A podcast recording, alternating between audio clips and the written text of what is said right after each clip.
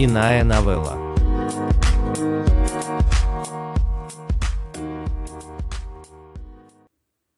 Сказки бедного еврея. Дэвид Лехман.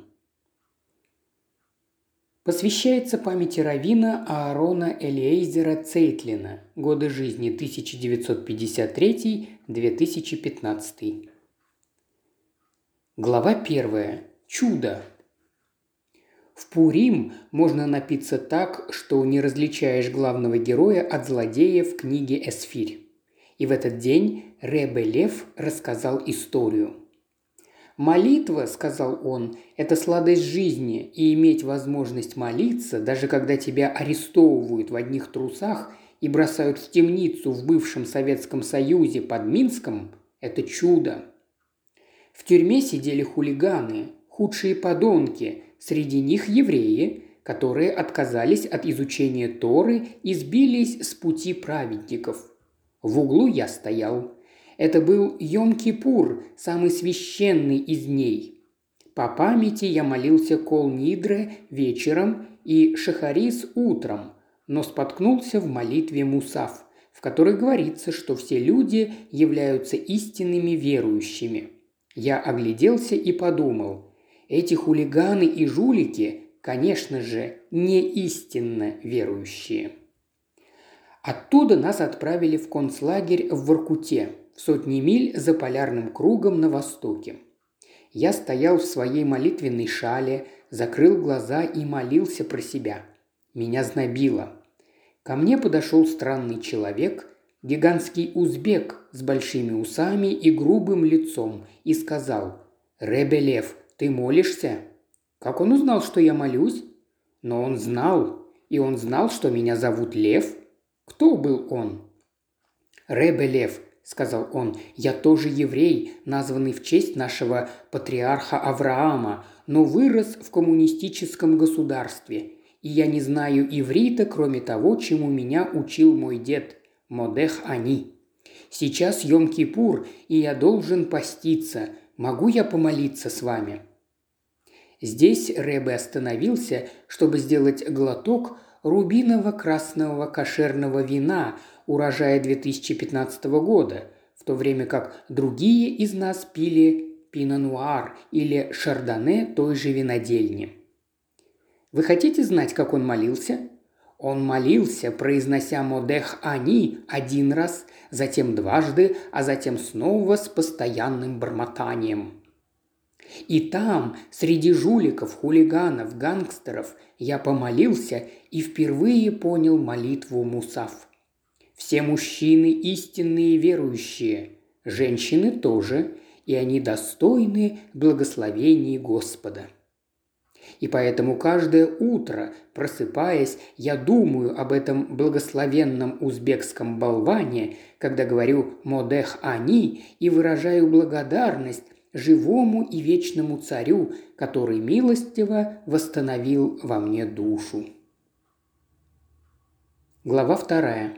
Три равина. Трех раввинов попросили резюмировать иудаизм в одном предложении или библейском стихе. Ребе Барух выбрал первое предложение бытия. «Вначале сотворил Бог небо и землю». И люди думали, да, это должно быть правильно. Бог – создатель всего. Признать Всевышнего – это первая заповедь. Знаменитый Бензома выбрал Шма.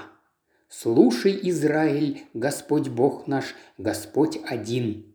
Потому что именно это мученики произнесли в последний момент. Так сказал Ребе Акива, когда его пытали. Это сказал Иаков – когда спустя много лет встретил своего сына Иосифа. И люди подумали, конечно, это правильный ответ. И допустимы рассмотренные прецеденты, которые разумно процитировал Бензома. Затем настала очередь Веленского Гаона. Он сказал, что другие говорили хорошо, но истинный ответ был таков – повеление приносить в храм двух агнцев каждый день в жертву Господу, одного утром и одного днем. Эффект от этого заявления был немедленным. Два других равина, встав на ноги, заявили, что Веленский Гаон прав и выиграл конкурс. Все присутствовавшие приветствовали единогласное решение. Глава 3. Восстание в Одессе. Равин Бегелейзин объяснил, что резюмировать иудаизм в одном предложении или стихе – нонсенс. По его словам, это было как если бы вы могли овладеть Талмудом, стоя на одной ноге. Это был акт высокомерия, неуважения. «Тем не менее», – сказал Равин Бегелейзин, – Веленский Гаон серьезно отнесся к вопрошающему. Для такого вопрошающего, лишенного такта или серьезности, или, может быть, слишком молодого, чтобы знать, что утверждение Бога как Творца, единственного Господа Израиля, было недостаточно. Повеление приносить в храм двух ягнят каждый день в жертву Господу утром и днем указывает на то, что требуется. Жертвоприношение каждый день два раза в день. Равин Бегелейзин был самым почитаемым из Ребе Высоцка. Не желая прерывать свой распорядок дня, который был столь же жестким, как и у Мануила Канта, он уехал в Одессу, когда до него дошли слухи о восстании против нового равина, равина Симхи, который считался слишком строгим и требовал соблюдения всех основных праздников и постные дни. Когда равин Бегелейзин выступал в Одесской синагоге, присутствующие были настроены скептически, но он их убедил. Он утверждал, что политика равина Симхи действительно была строгой – возможно, слишком строгой. В конце концов, сказал он прихожанам, посмотрите на все остальные обязанности в своей жизни. Как можно было ожидать разбить день на три части – утреннюю, дневную и вечернюю молитвы? Прихожанам понравилось то, что они услышали. Затем он сказал, что сегодня ему нужно закончить выступление, но завтра он будет говорить снова – на этот раз все места в синагоге были заняты. Была даже очередь, чтобы войти. И именно сейчас Равин Бегелейзин изменил свое мнение, отверг все, что он подразумевал накануне, и сказал, что нашим мудрецам не следует сомневаться.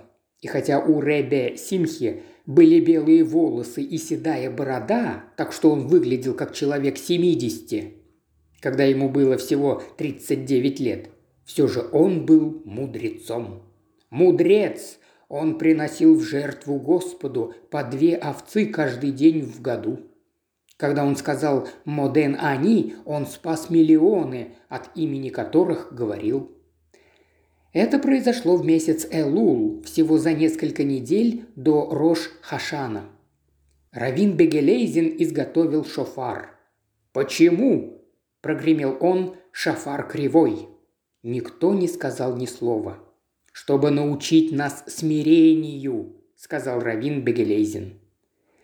К тому времени, как он закончил, все плакали. Прихожане вышли из храма и направились к дому, где жил Ребе Симха.